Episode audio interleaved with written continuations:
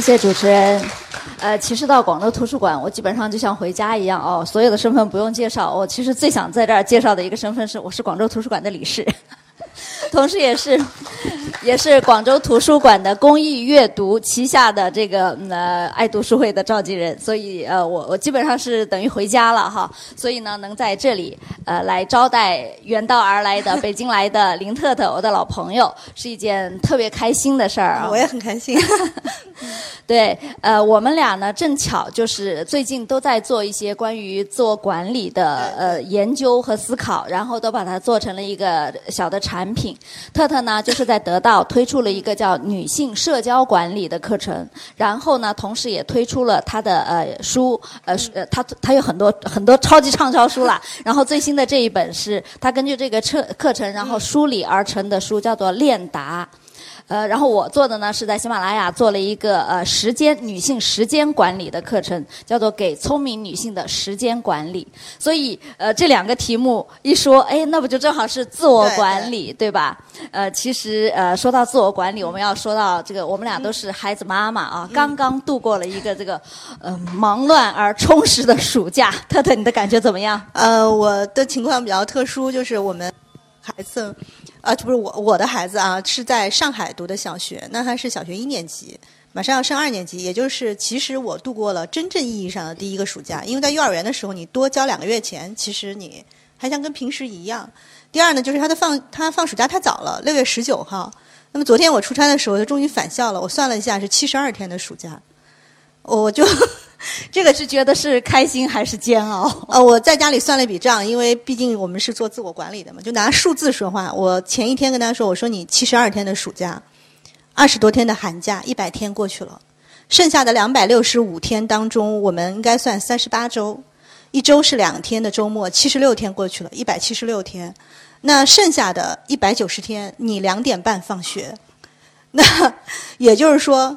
我需要多少时间来陪伴你？为了填补这些时间，有的时候我不能陪伴你，我要赔上多少的金钱去给你报班？然后想一想啊，那就是必须要有一个全职的。当你。不是全职的妈妈的时候，你要挤压你的每一点时间和精力去配合孩子的成长，一言难尽。你家娃会不会压力特别大？面对你的一系列的数字，所以我昨天发了个朋友圈，像麦老师，包括我们的广州图书馆的工作人员，他们有我的朋友圈都看到了。我用数字说话，列了二十三条暑假里所有的节目，去了什么样的班，有过什么样的集训，和什多少个小朋友分别到哪里去度过了什么样的日子。列完以后，数字说话完了，我是在上飞机前发了这个朋友圈。下了飞机以后，首先它有几十条评论，其次呢，我接到了一个视频采访。一个杂志采访，还有另一个杂志约稿说：“哇，你这个太动人了，说出了所有职业女性或者是说做父母的人的这种在暑假里的烦恼。”对对对，我们都是妈妈啊！我是两个孩子的妈妈，但是呢，正是因为有两个孩子，所以反而好一点。大家都以为是哎，两个孩子个男的，其实不是的。我这是在为国家的二胎政策说话吗？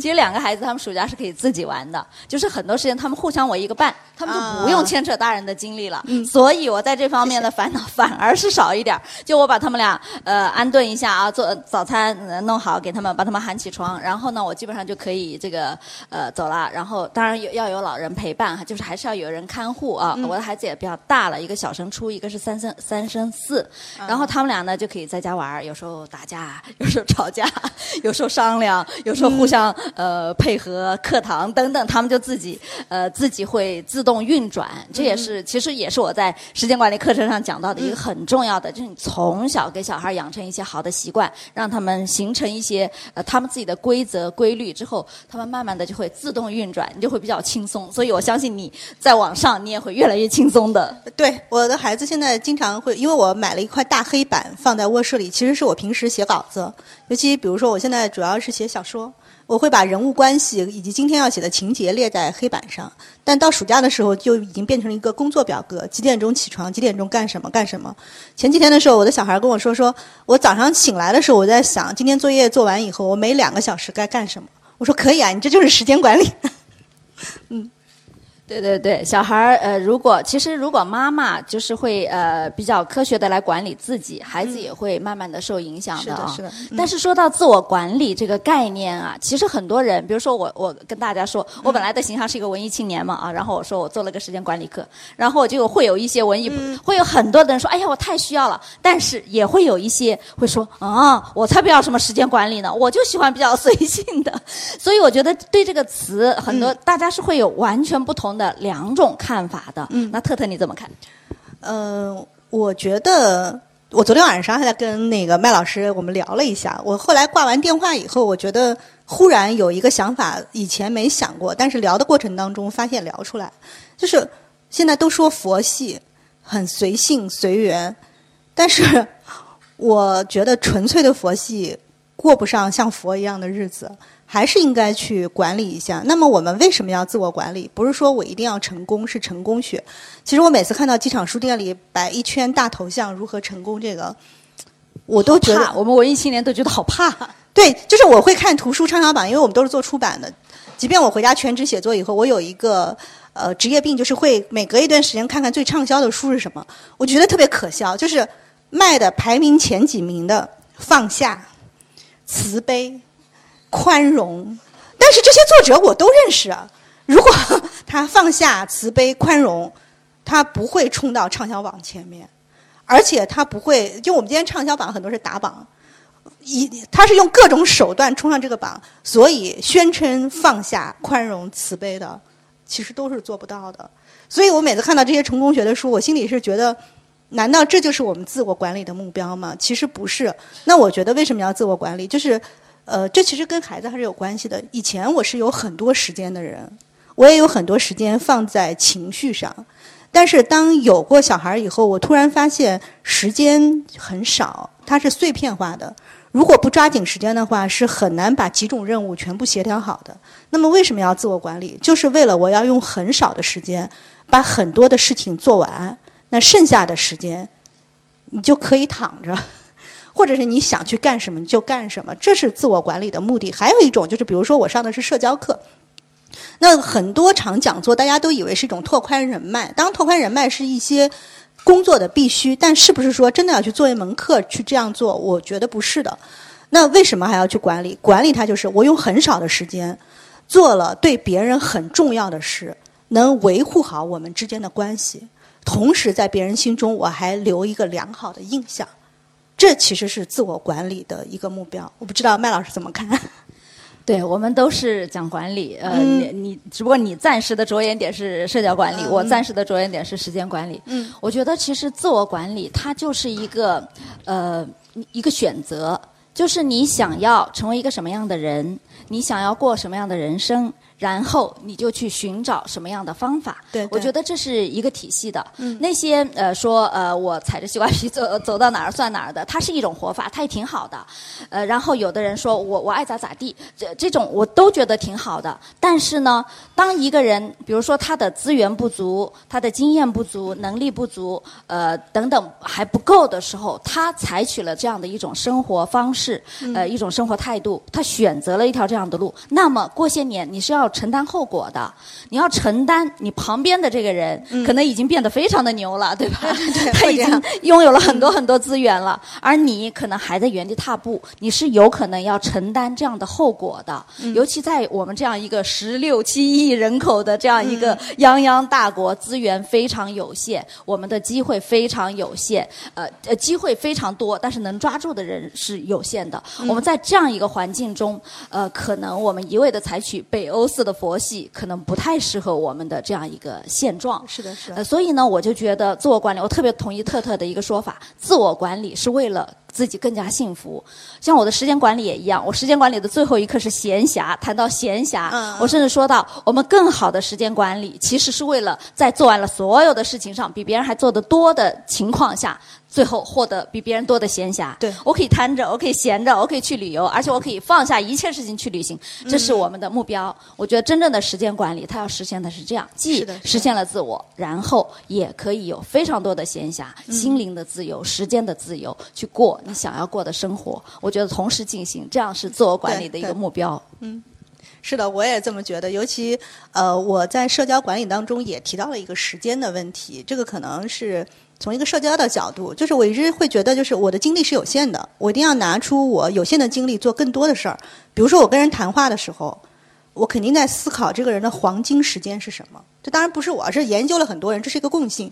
就是每当跟对方说话的时候，用两种方式。第一种就是通过常识判断，比如说他是个老人。那可能你就不太适合在很晚的时间给他打电话，因为那不是他的黄金时间。如果你跟孩子的老师沟通，也不适合在晚上一两点的时候就问他一道题，就非黄金时间。还有，如果跟老板谈加薪，不能在周一上午九点钟你堵在他的办公室门口。且不说他是否愿意给你加薪，这个时间判断就是错的。所以，一个是通过常识判断，另外一个就是我跟一个人打交道，如果他是个陌生人，我们中间是有介绍人的。会先打听一下他有什么样的生活习惯，比如说他有午休的习惯，那中午就不要去打扰他，这是非黄金时间。通过打听，通过常识判断。第三，通过我们对他的观察或者是熟悉的人，比如说你跟领导谈加薪这个事儿，我很清楚他的习惯、作息，他什么时候开会，那我就找一个，比如说周四下午。或者是周五下午这个时间是他的黄金时间，去跟他谈话。有的时候找对时间跟人谈话很重要，包括跟家里人。如果你的配偶是一个有起床气的人，在他，在他就是刚起床一个小时内跟他谈任何重要的话题，除非这个事儿真的很重要，否则你一定会吃闭门羹。还有比如说，我记得每一次重大的球赛的时候都会。有一个问题是，你是爱球啊，还是爱我啊？这种，比如说世界杯的时候，其实我后来在想一个问题，就是这对他来说就不是一个谈话的黄金时间。当我们能识别对方，通过常识、通过打听、搜集、通过我们对对方的观察了解，我们如果能识别出对方的黄金时间和非黄金时间，首先你做事会很快。你平时可能要十句话，找对了黄金时间，一句话就解决了。比如说，我举一个例子。我听说有一个小朋友在家里，父母在吵架，这这不这是我身边的一个人的例子。父母说你去一边，跟你没关系。那这个孩子就提出个要求，我想吃糖。那天晚上他吃了十颗糖。我觉得这孩子很聪明啊，就是他知道这个时候是父母跟他讨论这个时机，就没空管他是吃糖的黄金时间。就是你找对对方的黄金时间和非黄金时间，你能让你的。事情的时间也缩短，还有可以达到一个我迅速搞定某个人、某件事这种方法。这也是一种管理吧？对，这真是个小人精啊！其实我觉得很多方法它是这样的，就是人跟人不同，有些人他凭本能，他能够找到一些特别好的方法。对。但是有的人呢，他不一定，他的本能可能跟最好的方法是背道而驰的，所以他之前一直效率不高。然后呢，他就需要学习。其实这就是一个自我管管理。对对。有的人会说：“哎，谁谁谁，我身边谁谁谁从来不想这些，但是他什么什么什么都做得很好。”这就有其中的一个差别。哈，有一些人是凭本能，他就自然的走到了最好的一条道上。但是很多的人，绝大多数的人是做不到这样的。呃，我记得我最初做自我管理这个方向的时候，可以跟大家简单介绍一下为什么会去做这个事儿，并不是我有多成功。我是在一三年的时候出了第一本书，就是我们刚才提到那个以自己喜欢的方式过一生。那本书呢很畅销，到今天各种版本已经卖了两百万册。那么到一四年的时候呢，我有很多地方来邀请我做讲座。那个时候我就遇到了一个很大的问题。就是你跟读者讲什么，所有故事在书里已经表达完了，而且大家也不一定想听到故事。那去企业，包括一些事业机、事业单位的什么机关，我还去了很多的监狱，然后很有意思。大家都说，哎，每一场都会遇到同一个问题。你认为怎样才能以喜欢的方式过一生？那后来我就认真的想，首先我一年如果做五十场讲座，这五十场讲座的。题目都不一样，对我来说是个非常沉重的负担。还有，为什么大家都会问同样的问题？我就开始研究我写过的那些人。而后来我发现一个结论：就所有能以自己喜欢的方式过一生的人，他们都非常精于自我管理，就方向很明确，目标很明确，所以才会这样。所以当我去研究清楚以后，哦，我觉得我应该确定这个自我管理的方向。也确实，我们刚刚说为什么会有必要。嗯。对，这个时候呢，我作为一个阅读推广人，开始向大家荐书啊。有一本著名的书叫做《少有人走的路》，它其实就是一条自我管理的路。它讲自律，讲自我认知啊，讲等等如何在呃。这条路，呃，它是一条非常顺，对自我来说是一场非常顺畅的路，但同时它也是一条艰难的路，因为它是有难度的。我们大家这个随性的爱咋咋地，当然是一种最 对目前来说是一种最轻松的方式。我想睡我就一直睡一直睡，我想打游戏就一直打一直打一直打，我想煲剧就一直往下煲，当然是一种呃对自自身目前来说是一种最随性最开心的方式。但是呢，如果你开始走一条这个少有人走的路，艰难的自我管理的路呢，也许你很快就会尝到甜头，而且这条路本身也会越走越顺，越走越容易，就不像你看刚开始想的那么难了。其实我觉得我们可能在别人有些人眼里啊，都会是一些好苦逼的那种，对，就是会呃，比如说时间，你要你要把它安排的这么妥妥帖帖，社交社交本来大家会觉得是一件开心的事儿啊，一件为什么你要把它这样功利的？他们可能会认为功利功。力的怎样怎样怎样的来列出来呢？为什么要这样做呢？我觉得其实这也是我们对自我的一个管理，对于自我的一个提升。很多学习，很多提升，它其实是有难度的，尤其是刚开始的时候有难度的，对吧？对。很多人就有一句网络上的这个俗话，就会说，呃，就会说，呃，道理我都懂，为什么过不好这一生？其实刚开始我也觉得，哎，是哦，为什么都懂，过不好这一生呢？后来我慢慢的研究了一些方法论的书。研究了一些方法，然后自己也开始做呃呃时间管理，然后也开始做写一本这个如何阅读的书。之后我就想清楚了，很简单，你没有做到啊，就是这个书上的这些方法，它只是方法，对吧？它是一种知识，你把它如果当做书面知识知道了，对你一点用都没有，除了你去跟别人聊天的时候有点聊资之外，一点用都没有。所谓方法论呢，它一定是要贯彻的，嗯，一定是要把它一条一条的去做，一天、两天、三天、五天、一个月、一年的去做，做成了你的一个方法，然后你能够时时刻刻的贯彻在你的生活中。这才是你的方法，这才真正达到了管理的作用。所以，自我管理真的不是听一两门课、看一两本书就结束了的事儿。看一两、听两门课、看一两本书是这是开始，这是一个开端，对吧？那你也谈谈你的这个社交管理应该如何的贯彻到生活中吧？呃，我会有自己的心得，就像刚才麦老师说。呃，有的人他看着他什么都好，他可能是不知不觉的在做管理。这个我特别有心得。就像我刚才跟大家说，我做了那个自我管理的这个方向的话，我会根据不同的场景谈不同的事儿，那会有很多方向，比如说时间的、情绪的、情感的、社交的等等。那么其中有一个是对企业的员工以及大学生会做一个梦想管理，就是职业规划。然后有一天就是很无意间，我跟我一个朋友，她是一个自媒体创业非常成功的一个。女性的公司的头，她现在做的很大，她是做情感方面，专门做情感咨询。我记得是在北京一家茶馆里面，我就跟她说：“我说大概我是这几个方向。”当时她是想让我在她的平台上开课。她说：“哎，我第一次听说有梦想管理。”然后我以为她是想说，听到这个词的话，她有很多想说的。她说：“我刚才在想的一个问题，她说我出神了。我在想，我一路走来，我不知不觉，其实我是有非常清晰的职业规划的。”呃，我就是非常清楚我最终要干嘛，我中间某个阶段要达到什么样的目标。也就是说，很多人你觉得他没有自我管理，他其实所有的过去都不知不觉在管理。那比如说像我们的成年人，就是过去我会做的很好的事情，那就要去研究我为什么成功的经验。如果过去这个事儿我做的不好，也会总结不成功的经验。那其中是可以找到自己之前为什么这个事儿做的很顺的规律。呃，这是一个不知不觉。还有一个呢，就是呃，有一个姐姐，她前段时间呢，跟她的搭档写了一个非常出名的电视剧《少年派》。啊，她是我在合肥的一个朋友。那么我回老家的时候，我们俩见了一面，然后他就跟我说，说有人邀请他开课，开什么呢？就说传统媒体如何转型，因为他是非常转型很成功一个副刊编辑，而这个副刊现在被砍了，就是纸媒不行了。他说他已经成功的变成了一个大编剧，而且他的小说啊，呃，现在也很畅销。他说：“但是他说，我觉得这个课呢就没什么好说的。然后我在聊的过程当中，我发现他是首先他的课可以做一个职业规划的问题，就是中年如何改行。第二呢，我就发现他不知不觉改行，其实他做了严格的管理。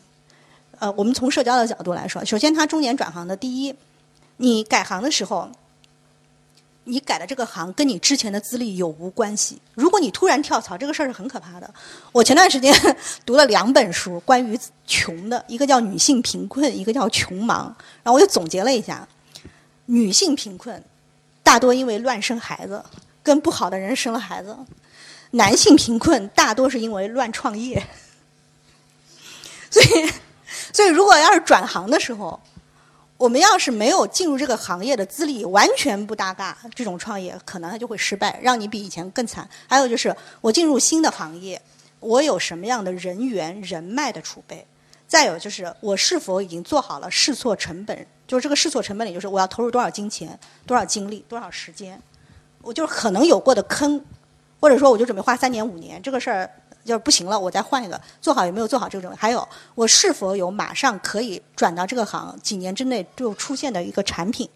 然后，其实我在跟这个姐姐聊的时候，就是她以前没有想过，但是她她在当地的晚报面临着纸媒不行了，只能发出基本工资来，单位鼓励所有人停薪留职的时候，她已经清楚的意识到，我只能靠一支笔写出去，那怎么办？她想，我最近的可能做的是影视，当时影视还很好。那么再有，他发现他最好的一个朋友或者他的一批朋友做的是什么？他就开始想我跟别人有什么样的交集。那个时候他心里已经涌现出三五个能写的东西，然后再跟别人谈。我觉得他这也是在冥冥中或者是不知不觉中已经做好了他的梦想管理和社交管理。他找对了人，也找对了时间。当时也是写这一块儿或者是转型最好的时间。所以有很多管理，我觉得就是不知不觉的，但是。比如说，我们已经是意识到了，之前我是在管理，那之后我就按照我之前的成功经验，就可以往前推。那像我昨天晚上跟麦老师说，我说，呃，我会很重视自己的肌肉记忆。在我没有全职写作前的时候，比如说有家庭、有孩子、有工作，是一个坐班的工作的时候。我每天会要求自己写一千字，这是常年的一个写作的累积，它变成了一种肌肉记忆。就是再忙的时候，我仍然会每天写一千字。那么最忙的时候怎么办？就当时是出版社嘛，我会在出版社旁边开一个钟点房写，每天保证两小时写作。因为回到家以后，你要一直看着表，催着孩子睡觉，你既没有陪伴他，而且弄得身心俱疲。他睡着了，你再写还是很痛苦。所以那会儿做的其实就是麦老师说的时间管理。那个时候我发现，再忙我都能写到一千字。但是我在呃一七年的七月底，我全职回家写作的时候，我觉得不对。如果我上班的时候写一千字，我现在完全回家了还写一千字，那我为什么不再去找一份工作呢？所以我的要求必须增加。那我有很多是成名的网络作家，那些大神的朋友。那当然他们的体力跟我也不太一样，我还算传统作家吧。他们能写到六千到八千，当然题材也不一样。那我就尝试过看，我一天能写多少字。我最多的一次写了八千多字。那这个呢，也是一个肌肉记忆，因为我有一段时间我做过铁路记者，所以我上火车特别快。所以我一上火车就特别忙，因为我知道上火车的效率很高。那八千多字是在火车上写完的，那不是一个常态。所以呢，我后来发现，我一天不止写一千字，要写八千字，可以写八千字。那能不能每天八千？发现不行，我对自己的要求是三千字，但是我坚持了半个月，我发现写三千字很痛苦。每天写到一定程度的时候，我先数一数，数完了以后要再往前，就是像跑到八百米啊，我还要跑一千米，再往前，就是你自由能跑到那个酣畅淋漓的那个状态，不是三千字。我就统计了一下数据，连续十五天。因为我会拿手机拍个照，我到什么时候我觉得写的还 OK 的时候，我发现都是在两千二百字到两千三百字之间啊。那后来我就知道，那这是我的肌肉记忆，这是我自己的规律，就是经常要研究自己嘛。原来写到这个状态的时候，文章写的很不错，我自己也不累，就是永远在跟自己做朋友，就研究自己，去管理自己。所以之后我在做计划的时候，我会一年只打算有十个工作月。这个月份当中，一个月只打算四个星期，一个星期只打算五个工作日，那每一个工作日只做两千二百字的安排，那全年的工作量就是拿两千二乘以这些，然后我看能写多少。那其实这就是肌肉记忆，因为没有办法把适合别人的规律用在自己身上，那就研究自己以前有什么样的成功规律，我舒服。那活也很舒服。那再有就是，我昨天跟一个朋友晚上吃晚饭，我们都是同样的原因离开了北京。因为我毕业以后在北京生活了十几年，我们因为同样的原因雾霾离开了北京。我说我刚刚搬到上海的时候，我非常的痛苦，因为你所有的人脉、你的生活习惯都是北京的。但是为什么现在没有乡愁了？我就在家里的白纸上列下我在北京的生活秩序，这就是一种那个自我管理。比如说，第一，为什么我会喜欢我们家北京那条路？因为在两公里之内，我能解决生活所有的问题。那我发，因为我不停的会梦到那条路，我就去研究了一下这条路。那我在想，这个路有什么值得我怀念的啊？有七八家饭馆，有电影院。我们家背后是个大学，可以在那跑步，健身房在楼下。我有我的几个好朋友在附近，我还统计了一共有几个好朋友。我们定期有多久的饭局，然后我就列了一下，就像列我儿子暑假干了多少事一样。然后我想，我留恋的除了是城市，就是北京的那些东西，那我留恋的是我的生活秩序，怎么办？我于是在上海正好搬了个新家，有一段时间我每天出去吃一个新饭馆，因为我觉得如果在两公里之内，我仍然能建立我自己的生活秩序，我可能就没有乡愁。那么，我觉得在北京，我有两个最好的朋友，我就研究了一下他们的学历，跟我聊什么？为什么我们一直就是每天都要聊天？后来我发现他们跟我一样，比如说什么样的学校毕业的，什么样的文化背景，我们做的是都是同样的工作，还有我们的孩子都是后来小学一年级学生嘛。然后我我就想，那我在上海一定要有这样的朋友。再有就是在北京，我们有一个饭局，是一起进作协的几个人，我们每个季度聚一次，毫无功利。就是谈创作，这个饭局让我觉得是一个高质量的交往和滋养。所以我到上海，当我发现这是我生活秩序的一部分的时候，因为之前我们上鲁院，鲁院都是很优秀的一些中青年作家，我就迅速拉了一个群，在上海的我们四个同学，我规定他们每个季度必须吃一顿饭，就是我就很认真的研究为什么我情绪是那么的低落，一夜一夜会梦到北京家里那条路的时候，把这条路。以及我过去的生活秩序全部恢复成数字，这其中包括了交友。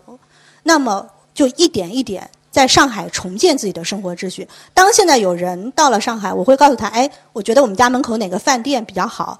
呃，比如说有人带着亲戚来，我介绍你一天到哪里玩可以。我随时能找到我亲切的朋友交谈的时候，我发现很好。我是用自我管理解决了情绪的问题，解决了社交的问题。这个我觉得就是。如果你不知道别人的东西对你有没有用，就研究过去你最舒服的状态、最成功做事的状态，恢复成数字，一个一个去实现。这是我自己的一个经验。嗯。对对对，这个特特讲的真是，确实是高人啊！他这个是管理的高人，能够解决这个呃职业发展的问题，呃兴趣与职业的关系的问题，情绪的问题啊，乡愁都能管理，非常非常厉害，非常值得学习。其实大家听起来觉得有一点机械，其实它是非常有效的，非常有效的，因为你数字化了之后，你把它条款化了之后，你是很容易复制的，你也很容易知道问题在哪里，我需要什么，这是。非常需要的，其实呃，像我做时间也是也是这样子，也是你会把，比如说啊，我我有一天我去呃腰痛，我就去那个按摩，然后那个医生他就教我了好多方法，我说好，这个我每天要做，好，我这个每天要做。他说切，我才不相信你嘞，你哪有时间？你有那么多时间吗？每天都做？我说我真有哦，为什么我真有呢？因为我做很多事情我是可以同时做的。我在那个我的课里面有一条有一有一节课叫做按时间，就是我是能够同。同时，呃，在比如说我做体力活动的时候，我甚至戴个耳机听呃听课，这是这是很小儿科的了。我现在其实是可以戴着个耳机一边擦擦东西，我一边讲，就是念叨念叨。就用那个语音的那些速记写稿子是吗？我都写下来了。当然它不是成稿，它只是一个草稿。但是呢，大家如果写过东西的人都知道，有了一个草稿和没有草稿写的对对天壤之别。嗯，所以我就是可以一边自言自语，一边我的大脑是在转着的，然后一边的把我的东西，无论是比如说做一个活动的提纲，比如说呃写一篇文文章的大纲，或者我呃读刚读了一本书的感想，或者是我刚刚跟小孩儿这个呃是修理。一同他们之后的心得 等等，我都可以念念念念念就念下来。然后现在有一些技术也非常强大了啊！对，现在有些技术非常非常强大，比如说那个有道云笔记里面的语音速记，很多人都知道有道云笔记，但是不一定去用到了它具体的功能。嗯，它有一个语音速记，是可以你无限讲。它就无限的帮你录下来。然后如果你的普通话还可以的话，它基本上是、啊呃基本上是准确率非常的高。还有一个呃讯飞语记，对对讯飞语记是讯飞公司是那个 AI 呃语音呃呃翻译公司呃叫什么公司我具体不知道了。嗯讯飞语记的这样的一个东西哦，我觉得是写作人的福音，就是他能够把写作的第一步是用讲的。你你知道这个无论是用笔写还是用电脑打，它是个体力活来的。我们写作的人都知道很累的，但是你可以呃，尤其像我们这种话痨话痨型人才啊，其实用语音记录下来，哦天哪，真是一个巨大巨大的解放。大家可能会看到现在的书怎么多了那么多，是因为写作人真的找到了不同的方法，所以他写作的速度、写作的难度的呃写作速度提高了，写作的难度降低了。对这也是一个，呃，然后你就可以梳理出很多很多的时间，呃，比如说你要做一些运动啊，比如说呃，比如说手啊，你要做某个某个，嗯，比如说有一些养生的啊，做某个指头啊，某个某个 这个 穴位的按摩，就是你完全是可以，比如说大家在这儿坐着，完全就可以把脚踝、手啊这些全都给弄上了。对，我是觉得我们的时间，每个人时间是二十四小时，而且你的睡眠你是不能少的，少了对你是呃有害的。那么你就要找你的暗时间，比如说你动脑的时候，你的手脚是可以可以呃活动一下的；你在动手动脚的时候，你的脑子是可以另外转的。对对所以它是完全可以可以这个同时进行的，就好像呃特特一样。其实我是会把我的时间想清楚，我我没有习惯把它一条条列出来，还没有你那么精准。但是我会去想，我会去想每个环节，比如说开车的时候我能干些什么，干些什么把所有的可选项都列出来。当你开车的时候，你就可以欢快的这个去选择一项来干了。所以那个医生，呃，我就觉得我可以很骄傲的告诉他，你教我的十个方法，我每天都可以做一遍。很厉害。对我就觉得这就是一些非常愉快的自我管理，就是他把自己，我们能够把自己的情况。想得很清楚，梳理得很清楚，然后根据自己的情况来呃找出时间或者找出需要管理的东西。对对对呃，比如说呃人际上的，像特特说的社交上的啊，时间上的、学习上的、工作上的、事业上的等等等等，还有孩子上的、家务上的等等。我觉得对我们女性来说，这些生活的方方面面其实是都可以经过一个理性的梳理，然后来找到合适的解决办法。其实这就是一种自我管理，对对吧？嗯。